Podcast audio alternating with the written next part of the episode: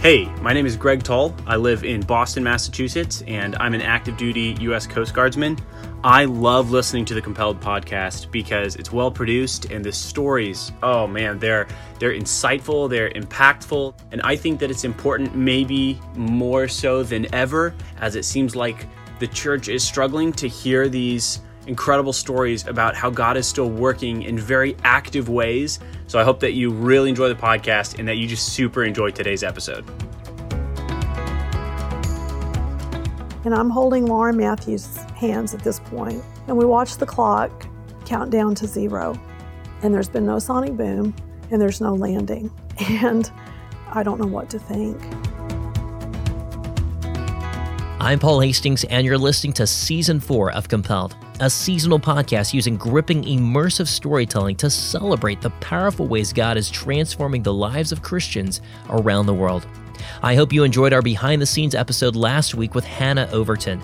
Her testimony about being falsely accused of murder and sentenced to life in prison, yet choosing to embrace that moment and share the gospel no matter where God had placed her, was equally shocking and convicting.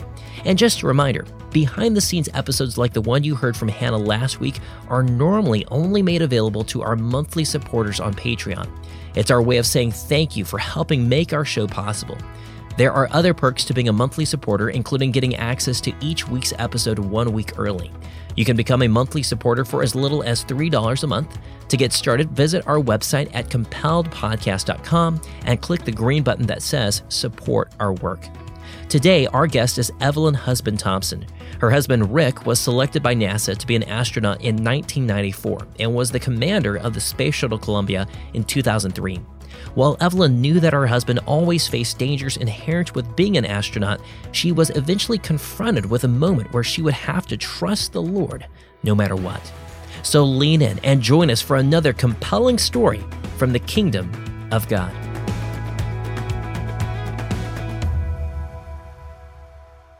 This past March, I interviewed Evelyn at her home church in Houston.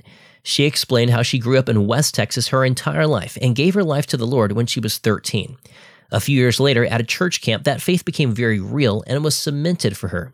Strangely enough, Evelyn grew up only a mile away from her future husband, Rick Husband, and even went to the same high school with him, but they never officially met.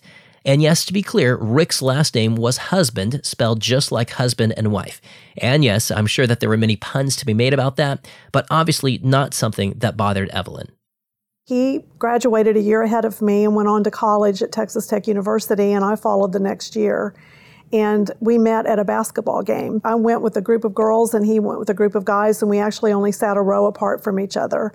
And so when he saw me walk in, he recognized me from, from home, from Amarillo, and so he just racked his brain to remember my name. And so this is back in the dark ages, so you call the school operator and ask for Evelyn Neely, which was my maiden name. Yeah. So he called me, said that, you know, he had sat near me at the game and I had noticed him as well. And I said, Yeah, I remember seeing you and I knew that we went to high school together.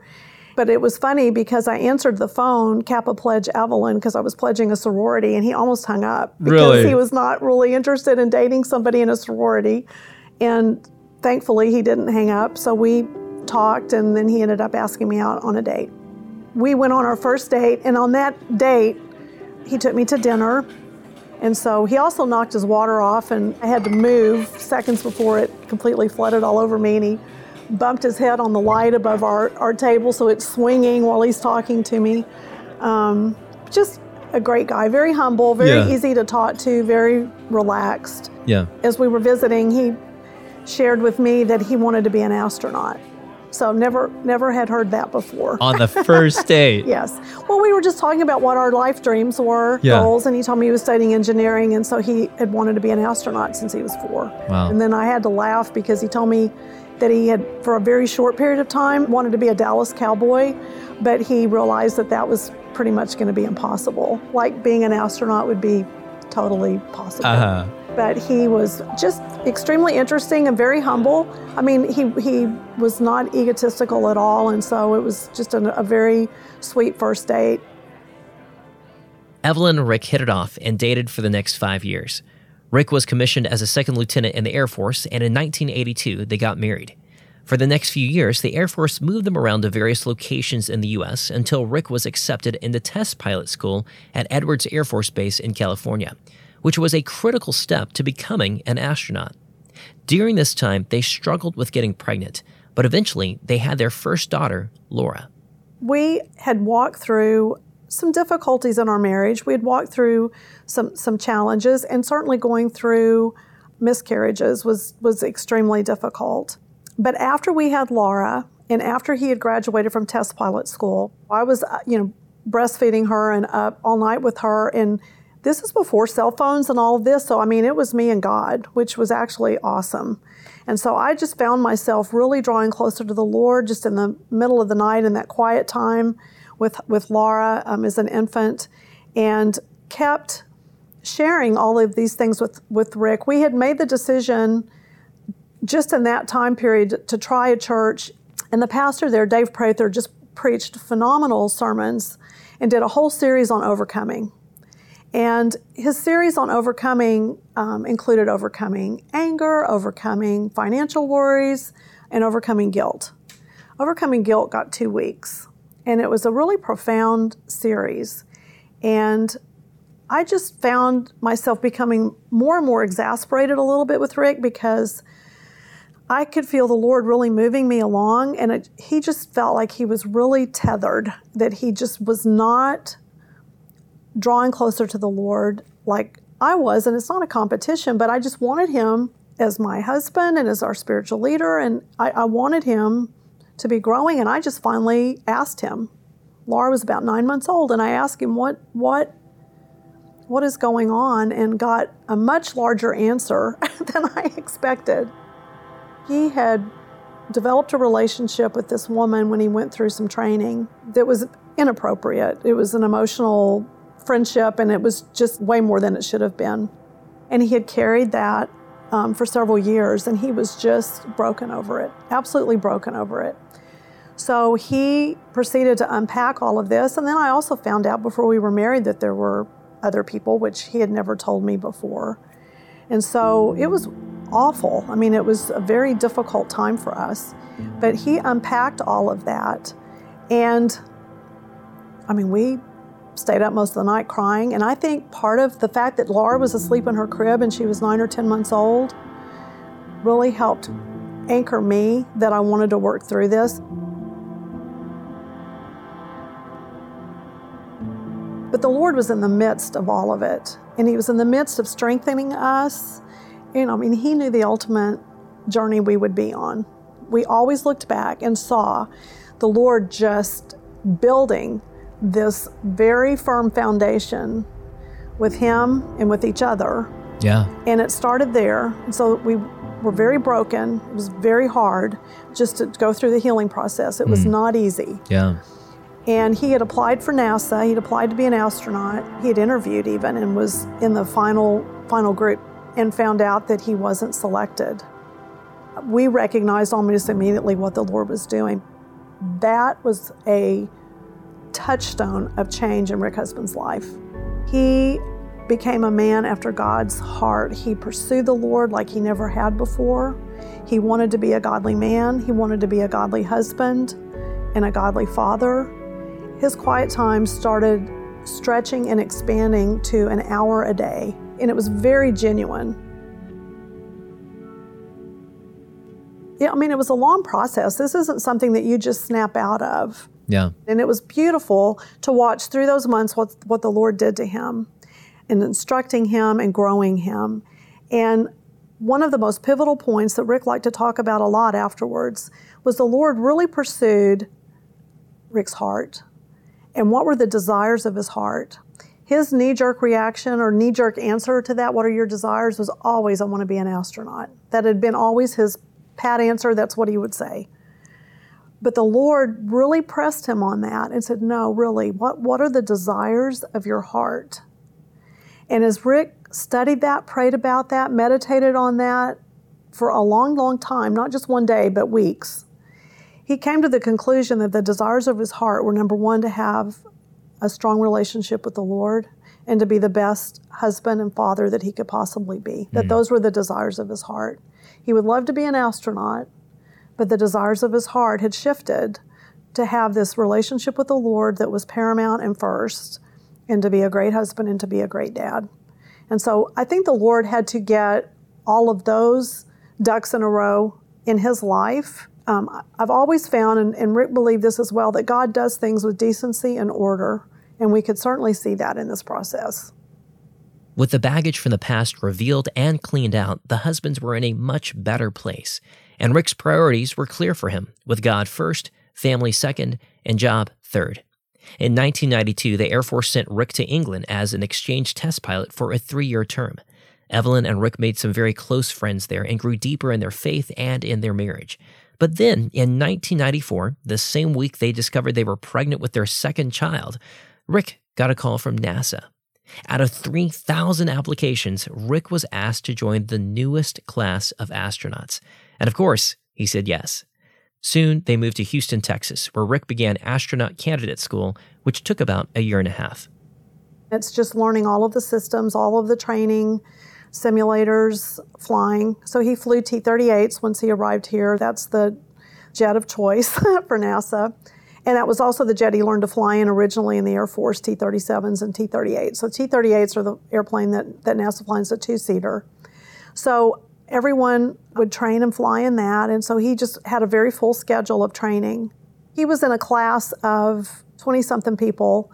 And so they went through this year and a half of training. It was a whole new world of information and things to learn. And even through both of his missions, when he studied, he would study for hours every single day yeah. about systems and what he had to do. So it was a very intensive job. It was a huge adjustment. And when he first did that, we could not find the rhythm as a family. Mm. He would come home, you know, around dinner time, jump in and help me with dinner. I mean, help with with Laura with her homework or whatever. So he was very hands on, but we just we could not get the rhythm of where he would have those hours to study and still have time with Laura and Matthew. And we finally figured it out. It, he really had to pray about it because he was very um, frustrated about it because even though he was really good at what he had been doing and was well trained, this was yet another level, and he had to be up to speed on on the console of everything he's responsible for in the space shuttle as a pilot. So it's a big deal, and there's Yeah. a lot of systems to learn.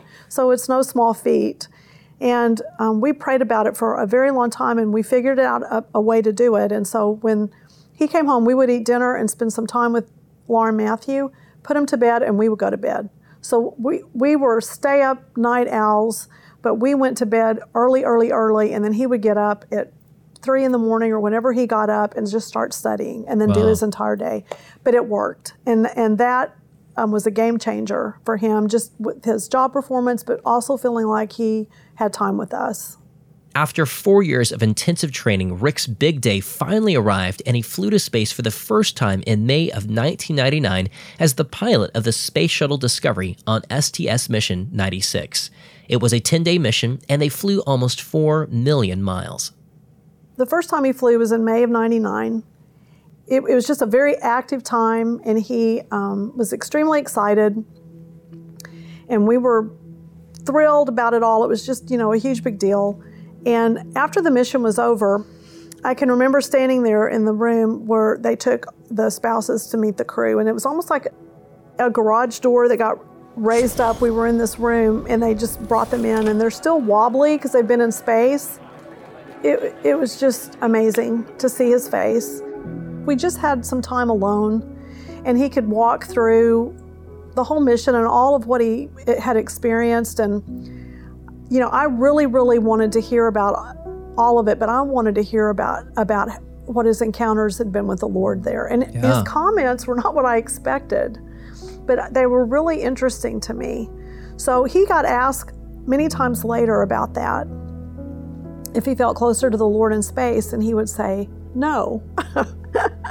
and you wouldn't expect someone to say that. But he said, It's a different perspective. It's an incredible view of God's creation, phenomenal view, an unfathomable view of God's creation. But the Lord's right here inside my heart. And so he's the same as I'm sitting in my chair at home having a quiet time and just wanting to cry because I feel so close to him. There's no difference in that and in space. And I just thought that was profound. Yeah. I just thought it was profound. Um, but it just, he had so much fun. It was everything he had ever expected. I mean, he thought floating was just the coolest thing ever. Yeah. Just working in microgravity. He just, he had a ball from the beginning to the end. And it was wonderful for us as a couple, for him just to be able to one on one just tell me all about it. We had an incredible meal while we were still in Florida before we flew home to, to Texas the next day and watched the sunset. And he said, You have no idea how significant it is that the Lord makes the sunset like this and slow and beautiful because in space it's every 45 minutes, it's very quick. Yeah. And he said, The Lord really gives us a lot t- to enjoy and to be blessed by. After Rick landed, he had not been in his post flight stuff very long, and he was approached by the chief of the astronaut office and asked him if he was interested in, in flying another mission sooner than later. And this time as the commander. And that just doesn't happen. So he was too humble to, to brag about it. He didn't brag about anything, but too humble to say it. But typically, a pilot would fly twice in the pilot seat before they flew as a commander of a mission in the left seat. Rick was assigned to STS Mission 107 on the Space Shuttle Columbia, which would not launch until four years later, but there was already much to do. Six other members of the shuttle crew were selected, each with different skills and backgrounds, including Ilan Ramon, the first Israeli to go to space, and Mike Anderson, one of their neighbors who was also an astronaut and went to the same church with Rick and Evelyn. Mike's wife Sandy was also a close friend of Evelyn's. The build-up to the mission included extensive preparation, not only to fly the shuttle and to live in space, but also to conduct the various experiments they would carry out on board. But while the crew prepared for this mission as much as they possibly could, no one could foresee the tragic ending to their time in space. More on that after the break.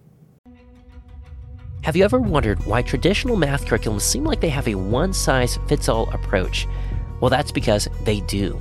The curriculum writers are making assumptions about how quickly your child is progressing, even if your child is actually struggling with a concept, which, if left unchecked, can become a major hurdle to learning and hurt their confidence. That's one of the reasons why CTC Math exists. It's an adaptive online approach that automatically changes depending on your child's unique learning needs. By adapting to your student's pace, learning becomes not only more effective, but also more enjoyable. Can you imagine? No more tears about fractions. The interactive questions change in difficulty based on how your child is progressing, ensuring that they're challenged at the level that's right for them. Not too hard, not too easy. It's just like having a math tutor who knows exactly what they need when they need it. And as a parent, you'll love the detailed reports. You'll get to see their progress in real time and celebrate their victories and understand their challenges. Ready to give your child's math education a major boost? Just visit ctcmath.com and sign up for a free trial and experience firsthand how personalized learning can transform your child's approach to math. Again, that's ctcmath.com.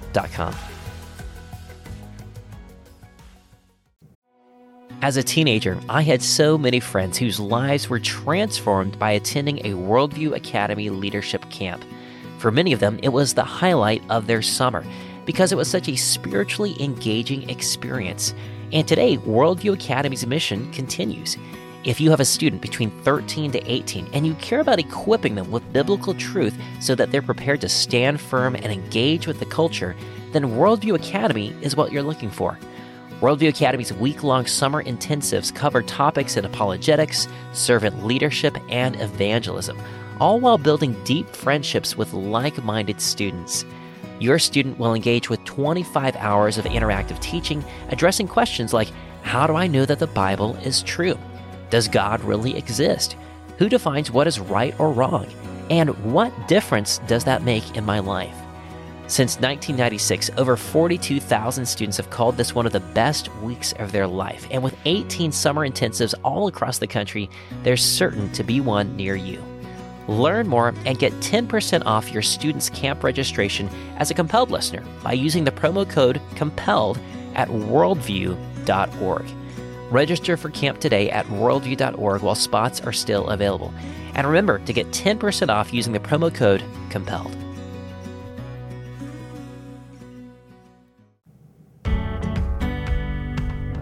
Welcome back to Compelled. Our guest, Evelyn Husband Thompson, had just shared with us that after her husband Rick's first trip to space, he was asked to be the commander of his next mission, this time on the Space Shuttle Columbia. By the time Columbia would launch, Rick and Evelyn's daughter Laura was 12 and their son Matthew was 7. It was another exciting mission, one that Rick had prepared for for years.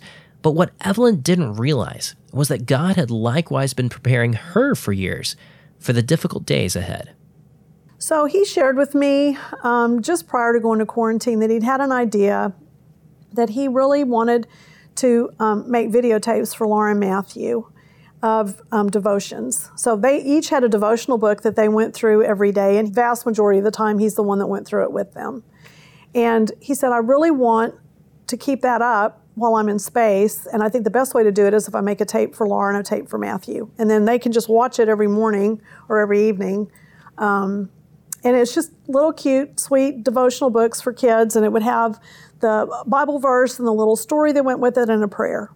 And then Rick would just say a few sweet things to them, not very long. So he made tapes for Laura and he made tapes for Matthew. And he was very determined to get these finished, even though he had a to do list that was pretty alarming. Um, he's going to space, he's getting y'all. ready to go into space. There's a lot happening. Um, so even after he's in quarantine, he could actually come to the house during the day because he could be around me. Um, he just couldn't be around Laura and Matthew. Um, and so he made some of more. He made some of the tapes at home actually, and made some in the crew quarters when he was in, in quarantine.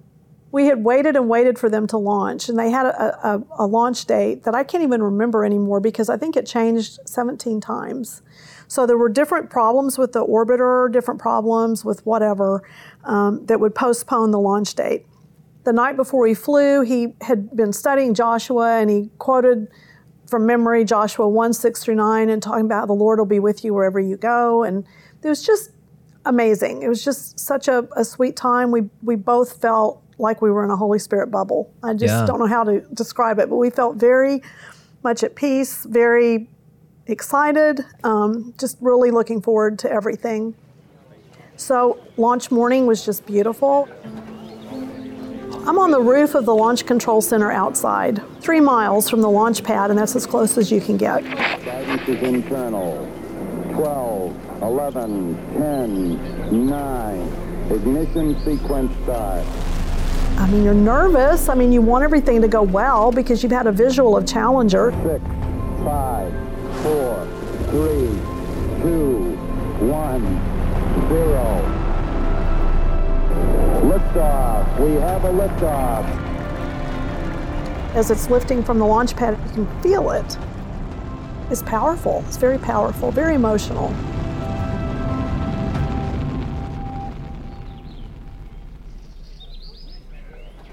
We watch the launch. We get presented gifts afterwards. So they, the kids got their devotional tapes and really sweet notes from Rick and flowers for me and just different things that he'd made arrangements for. With Rick, especially being the commander, it was really awesome because I could hear him, even if I couldn't see him on camera on the NASA channel, which we kept on the TV most of the time.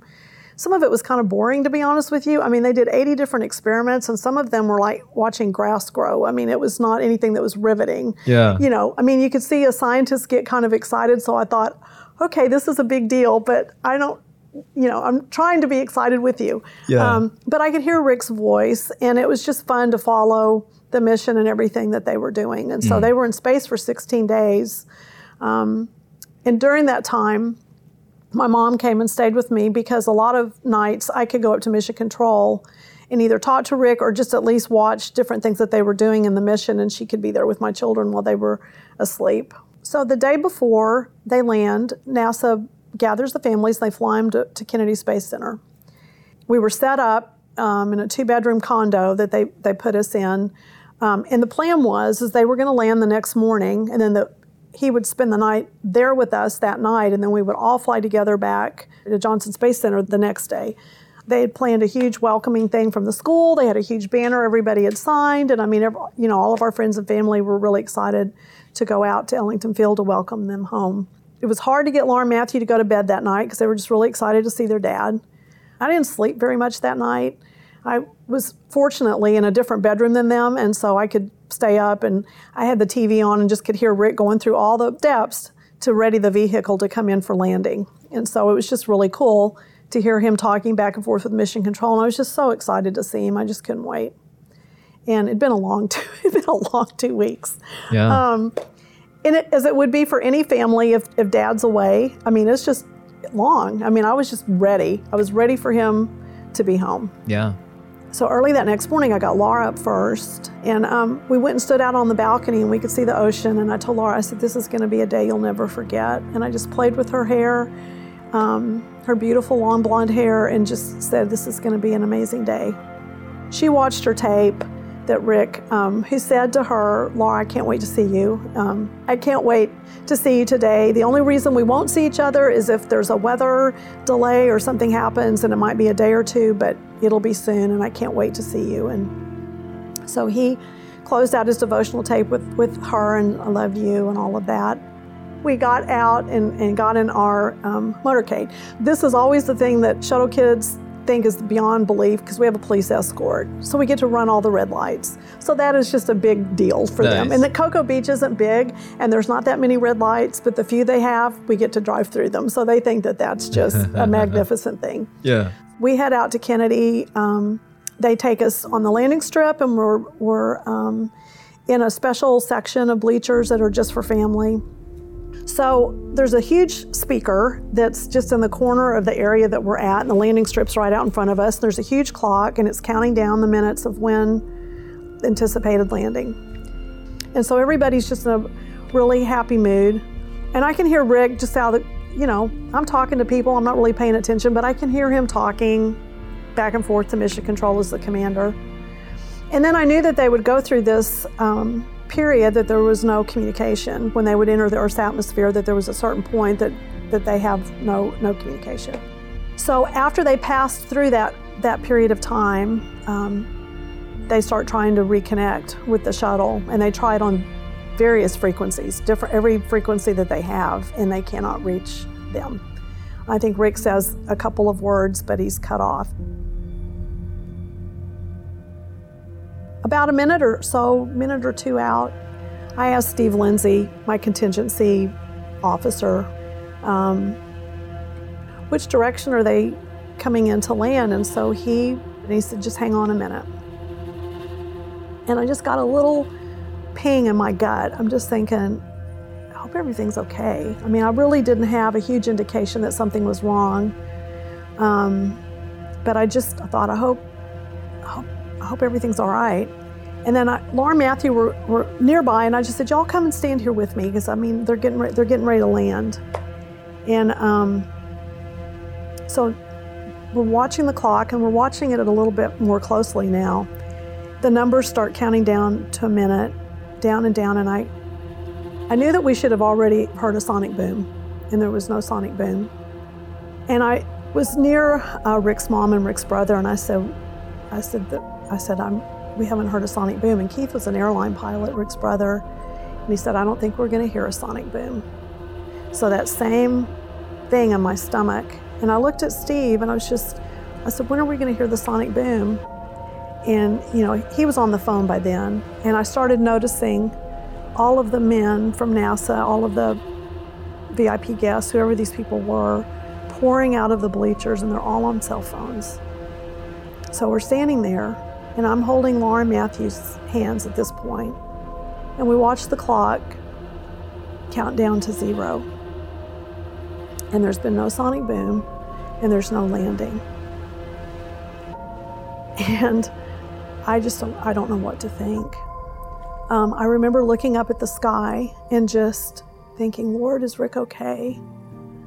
And not being able to comprehend that he might not be. Laura and Matthew were not very talkative, but both of them said, Is daddy okay? And I said, I don't, I don't know. I don't know what's happening. And pretty soon after that, we were shuffled out um, from this viewing area, and our special agents were all standing there that we'd had so much fun with just before. And one particular man, one precious man named Roger, he just looked at me and he said, Evelyn, I'm so sorry. And I thought, what on earth is he saying to me? I mean, I don't know anything yet. What is he saying to me?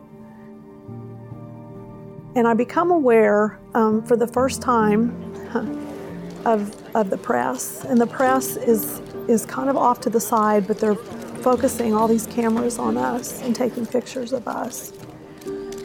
And it's, it's a very surreal moment. We knew something wasn't right. My one and only focus was Laura and Matthew, making sure that they were okay. and so we load, we load in the cars, and the press is taking pictures of us. They're trying to talk to us. People are keeping them away. And they drive us the short distance to crew quarters. And all of the astronauts had stayed in their bedrooms in crew quarters a few nights before their launch. So they let us just go to their bedrooms. Rick had his own room, his name was on the door, his duffel bag was there with his clothes, even his wallet because you don't need a wallet in space. So all of his all of his personal stuff was there. Couldn't even cry. I didn't know what to do. We're all just in a state of shock. So I called my dad. And when I when I called my dad, he was at home in Amarillo and he'd been watching it on TV and mm. he's sobbing when I when he answers the phone and I just said, "Daddy," I said, "Is Rick okay?" And he said, "I don't think so. He's not okay."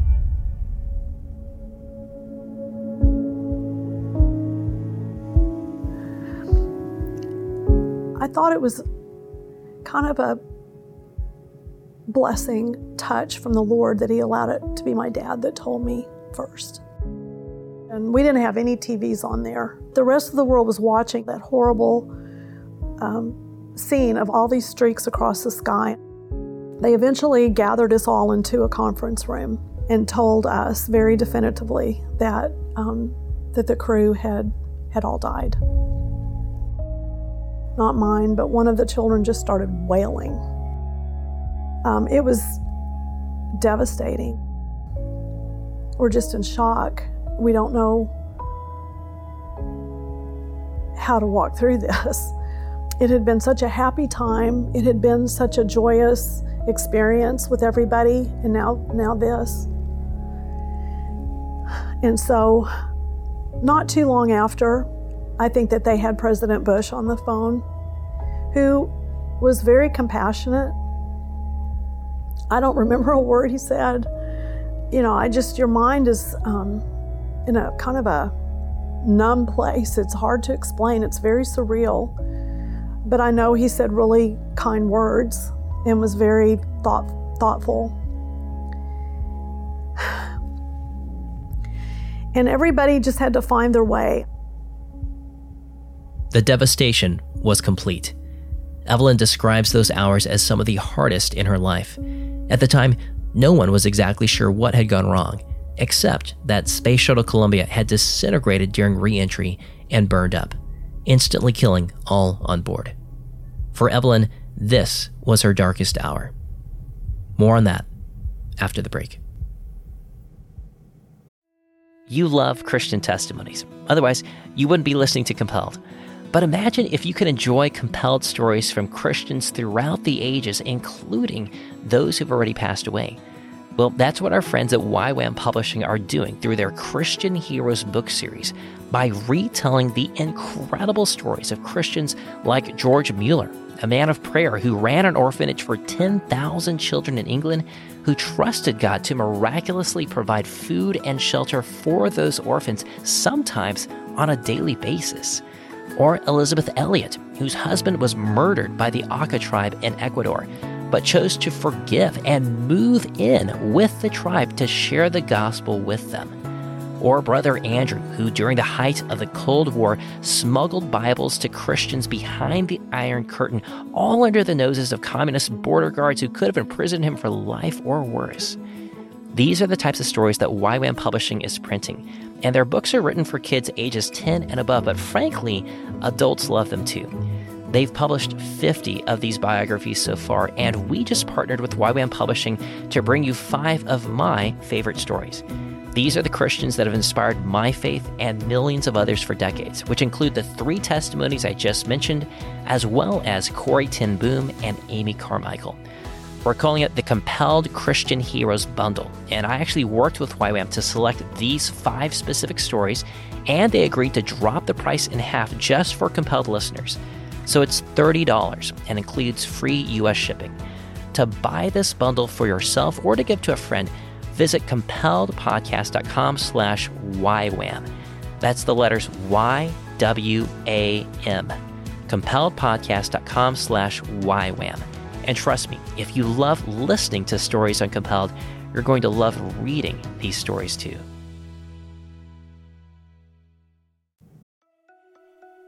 You're talking to a friend and they're going through a really tough time, and you want to share a particular Bible verse with them right there in the moment. But as hard as you try, you can't recall the specific words to the verse. You know the gist, but you can't exactly remember how it goes or where to look it up in the Bible. Does that sound familiar? I know for me, that's happened so many times, which is why scripture memory is so important. And there's a great phone app for that called Verse Locker. It's totally free, no ads, no subscriptions, nothing. You just choose the Bible verses that you want to memorize, and then you do it at your own pace. The app has helpful audio and visual memory tools like blur mode, which gradually blurs out different parts of the verse, or initial mode, which shows you the first letter of each word in the passage. Or you could listen to a narrator read the verse out loud on repeat. It's up to your specific learning style. So the next time you're trying to remember what that verse was, you'll already have it hidden in your heart. Let Verse Locker help you for free. Just search the App Store or Google Play for Verse Locker. Again, that's one word, Verse Locker. There would eventually be a lengthy investigation into what happened on Columbia, and over 85,000 pieces of debris would be collected over hundreds of miles. Eventually, the investigation concluded that Columbia had been damaged two weeks earlier when it first launched from Cape Canaveral. A stray piece of foam insulation from the external fuel tank had broken off during launch and struck a small part of the shuttle's thermal protection heat shield, damaging it. During re entry into the atmosphere, the heat shield failed to protect the shuttle and eventually caused it to fall apart and burn up. But at the moment, no one knew the cause. All they knew was that their loved ones had died just minutes away from landing and being reunited with their families. All Evelyn could do was mourn the loss of her husband and pray that God would help her put one foot in front of the next. They made arrangements to get us home. They wanted to fly us. We wouldn't all fit in one airplane. They wanted to get us all back here at the same time in Houston. We didn't talk much on the plane. I mean, there just wasn't a whole lot to say. I remember looking at Matthew. He just looked so tiny sitting in his little seat, and I could just see the wheels turning. That I mean, he just wondered what on earth life was going to look like after this. And yeah. I, one of his best friend, Danny, lived across the street. And I said, Matthew, when you get home, if you want to go play with Danny, that'd be fine. He goes, Are you kidding me? I said, No. I said, If you want to play with Danny when we get back to Houston, that's totally okay. And I think that was the first step of thousands to show my children that we could still live, we could still enjoy life, that we could still do things, that we, we were still here, we were still um, functioning. When Laura, asked me questions in crew quarters that I couldn't answer, like who's going to walk me down the aisle? Who's going to help me with math? Are you going to have to get a job? I guess being a, a stay at home mom wasn't one. but she was just terrified. She had no idea what this looked like. She didn't know what, what, how it was going to all shake out. And I said, Laura, I don't have answers right now, but I know that God does. And that's all I could say to her. But I did. I knew that He did. So we got home. We landed at Ellington Field. I think the entire astronaut corps was there. And they were all lined up, and they all looked devastated. They had lost seven friends, not one, but seven. And all of the things that they'd worked so hard for just, you know, had had this as the as the ending and just such kind words. I mean, everybody was just so concerned had all the cars lined up just to get us out of there. I had a police escort again, very different scenario this time. Short, short drive from Ellington Field to my house, but it felt like forever. And it was my new normal, my, my first steps, my first breaths in new normal of driving down very familiar roads and driving past where I shop, where I go to the drugstore, where I get gas, where we go to church. We drove past all of that in this short drive, and I'm thinking, how on earth am I going to do this? How am I going to do this? And um, I guess people knew who we were coming back, and all the cars were pulling over on the side of the roads. People were getting out of their cars and putting their hands over their hearts, taking their ball caps off, and um, it was it was really tough. And I noticed even when we were coming into land at Ellington, the flags were already at half mast. So we got home. I had decorated and had neighbors help me decorate the whole front of the house for Rick's homecoming. We had flags out, signs. Um, inside, Laura and Matthew had made paper chains that we had strung everywhere, just all welcome home stuff. That was all up. And I could not fathom walking into this house that he and I had built, that we had prayed for, that we had written scriptures on the um, two by fours as they built our house, we had prayed for, that we had enjoyed so much. How, how was I going to do this without him? I went into my room and I just started wailing. Got that out of my system, went back out, checked on Laura. Laura was just very um, trying to absorb it all. She was coloring a picture, she was just thinking, processing. Matthew was mad. He was just mad. And I think at that time in his seven year old mind, the worst thing he could possibly ever say to me was what he said to me. It was just like, I don't ever want to be an astronaut. And he, he was just angry. So we made it through the next couple of hours, and my parents arrived. In the meantime, people from NASA continued to meet with us because they didn't find the remains of the crew for over a week. So we were being briefed. We didn't know if they would find them, but they did. But we were being briefed and updated on that. So it was a very long, drawn out um, deal. We, we decided early on, in the next day or two afterwards, that we wanted to have a memorial service. And the most glorious, unexpected thing happened at that service. I was exhausted. I felt very held by God. And the, Rick sang in the choir. He had a beautiful voice, and they had a chair up there draped in, with an American flag. They even played a song that where he had sung a solo, and the choir sang with him. So all of it was just so super challenging, and yet so meaningful. And the most unexpected thing happened during the service. In the middle of one of the songs, I just began to worship. And it was the most soothing, calming blessing in tragedy um, and loss that I could worship. But it was precious and it was real, and God was so close to my heart. And that day, I just began to see that it was going to be this journey of pain and joy, and that He was going to walk through every drop of it with me. I have not once, we're 18 years out now, I have not one moment questioned if God is with me. Not one single moment. The day after that, we had the memorial service at Johnson Space Center, and this is when President Bush came. And it was one of those things, again, I'm just asking the Lord to steel me up, just get me through this day. It was televised. And, um, you know, we're still not even a week into this. And my poor kids, I mean, it has just been, you know, a lot. So we got lined up, we went out, we're seated, we met President Bush and Laura Bush.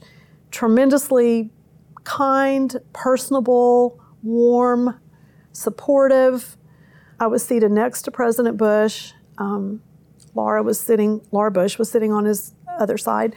And then to my left was my daughter, Laura, and then Matthew. And so I'm aware that there's this whole bank of cameras focused at us, and there's a stage, and this is, of course, being televised. And I, you know, I was still going through this every single day, looking out and just seeing how, what a beautiful day it was, and wondering, kind of wondering how that was even possible.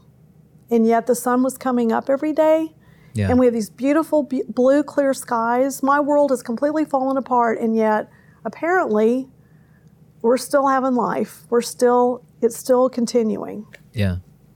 And the, the ceremony starts. It's just beautiful. I mean, they toll the bell, it's all kinds of stuff. Bush gets up and speaks so eloquently, but just talks about him being 16 minutes from home. And oh, it's really, really hard. Hmm. So during this, and I'm, you know, I've got my hand out here holding Laura's hand, holding Matthew's hand, and my parents are sitting right behind me next to the Secret Service guy.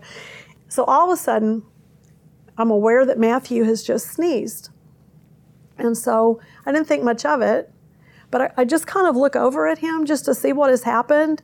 And it is an issue. It is the grossest, most mucus producing sneeze I have ever seen ever. He wasn't sick, he didn't have anything wrong, but all of a sudden there's mucus all over Matthew's face and he's and he's trying his best to sort it out and, and fix it. And he's trying to wipe his face and Laura is not going to assist in any way, shape, or form. She is grossed out beyond measure. So Matthew's just looking at me and he's just like, and then I hear all the cameras starting to click. And so, so they're thinking maybe Matthew's crying. I don't know what they're thinking, but at least we're doing something. So now all of a sudden we're interesting. So they're taking all these pictures and I thought, okay. So I'm trying to figure out how to sort Matthew. I mean, it, it, we need something. President Bush becomes aware of what's happening and he uh-huh. leans over to me and he says, Do you need my handkerchief? And I said, That would be great. So he hands me his starched white presidential handkerchief that I hand over to Matthew. And Matthew unfolds it and just wipes all of the stuff off of him, gets himself all sorted and clean. He tries to hand it back to Laura, who is not going to touch it for all the money in the world. And so hands it back to me, and so I'm holding it, and then I hand it back to President Bush, and he puts it in his pocket. Gross.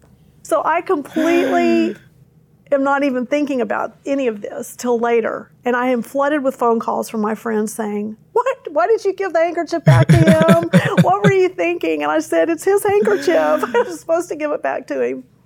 But the thing that was just so interesting to me that the Lord showed me that day, and He has showed me every day, is that there is light in the middle of darkness, there is humor in the middle of sadness, there's mm. joy, mm.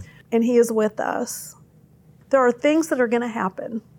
And despite the fact that we were walking through this horrifically hard event and journey, the Lord showed me some very normal things and humorous things and, and quite frankly, helpful things mm. that, that we were going to be able to make it through. As Evelyn's story came to a close, I asked her, what would the Evelyn today say to the Evelyn back then, who was just recently widowed? Strange enough, I just um, acquired a video of an interview with Katie Couric that I made only 48 hours after the launch, and I just watched it last week. I haven't seen it in 18 years. Yeah. And so I was able to look at 44 year old me and, and, and look, knowing where I was at that stage.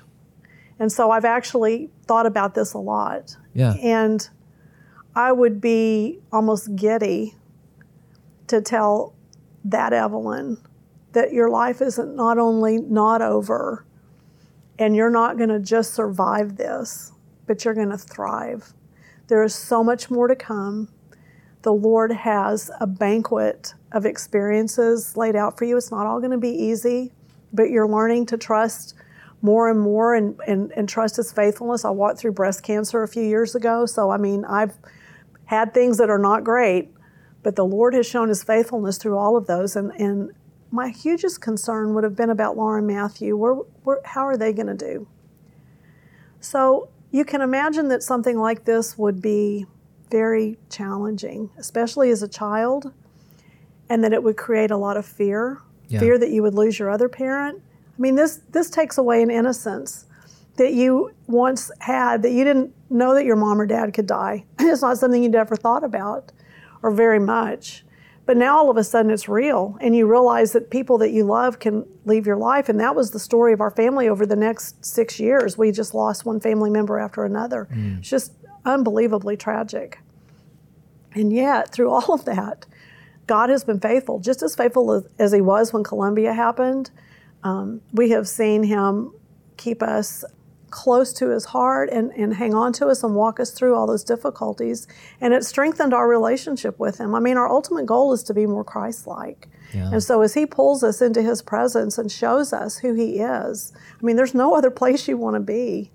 And to know that, yes, you're going to have trouble. Matthew's favorite Bible verse is, is in John, and it talks about, in this world you will have trouble, but be of good cheer, I have overcome the world. Mm. And so the Lord shows, yes, you are going to have trouble, but, but I have overcome the world. And He has shown that in our lives over and over again. And it's been overwhelming and amazing to watch both of them on their own faith journey, drawing closer to the Lord and getting strength from Him and not riding on my coattails or their dad's coattails, but it's their faith. They own yeah. it and they have their own personal relationship with Jesus.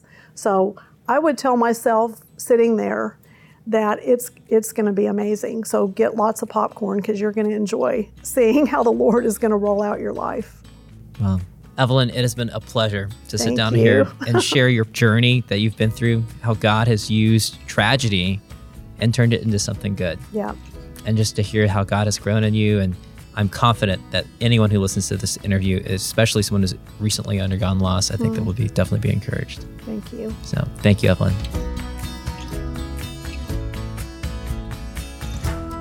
Evelyn's story is so encouraging for anyone who has undergone the loss of a loved one. It can be so devastating and leave you pondering how you could ever heal from it. And the sense of loss can be so profound. But one of Evelyn's favorite Bible verses is Proverbs 3 5 and 6, which says, Trust in the Lord with all your heart, and do not lean on your own understanding. In all your ways, acknowledge Him, and He will make straight your paths. In 2008, Evelyn married her husband today, Bill Thompson, and they are both active members of their church and local community in Houston. Evelyn leads a weekly Bible study fellowship for women and is a guest speaker at various women's gatherings. And just this summer, Evelyn was appointed to the Astronaut Memorial Foundation Board. Her daughter Laura is now 31 and Matthew is 26. Evelyn also wrote a book shortly after the Columbia tragedy called High Calling, which I'd strongly recommend. It goes into many more details and backstory about Rick's journey as an astronaut, their marriage, the day of the tragedy, and more. And we'll actually be giving away an autographed copy of that book this week.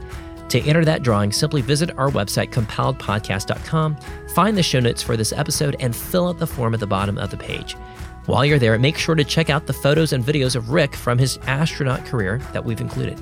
And just a reminder, you can listen to the entire two hour long behind the scenes interview with Evelyn, as well as our other podcast guests, by becoming a monthly member on Patreon for as little as $3 a month. Get started by visiting compelledpodcast.com and clicking support our work. And really, that's just a key way to help us continue creating episodes just like this one. This episode was edited by Zach Feller and Will Jackson. Our media assistant is Ethan Adams, and our associate producer is Sarah Hastings. Special thanks to my friend Cameron Malott for filming this interview. Stay tuned for a sneak peek from next week's episode with Edgar Pacheco. In 2001, Edgar entered this world without arms or legs. And although he has already faced many hurdles throughout his life, Edgar has always known that God is the one who has kept him and sustained him and allowed him to thrive even without limbs. I'm your host, Paul Hastings, and you've been listening to Compelled. We'll be back with another compelling story next Tuesday.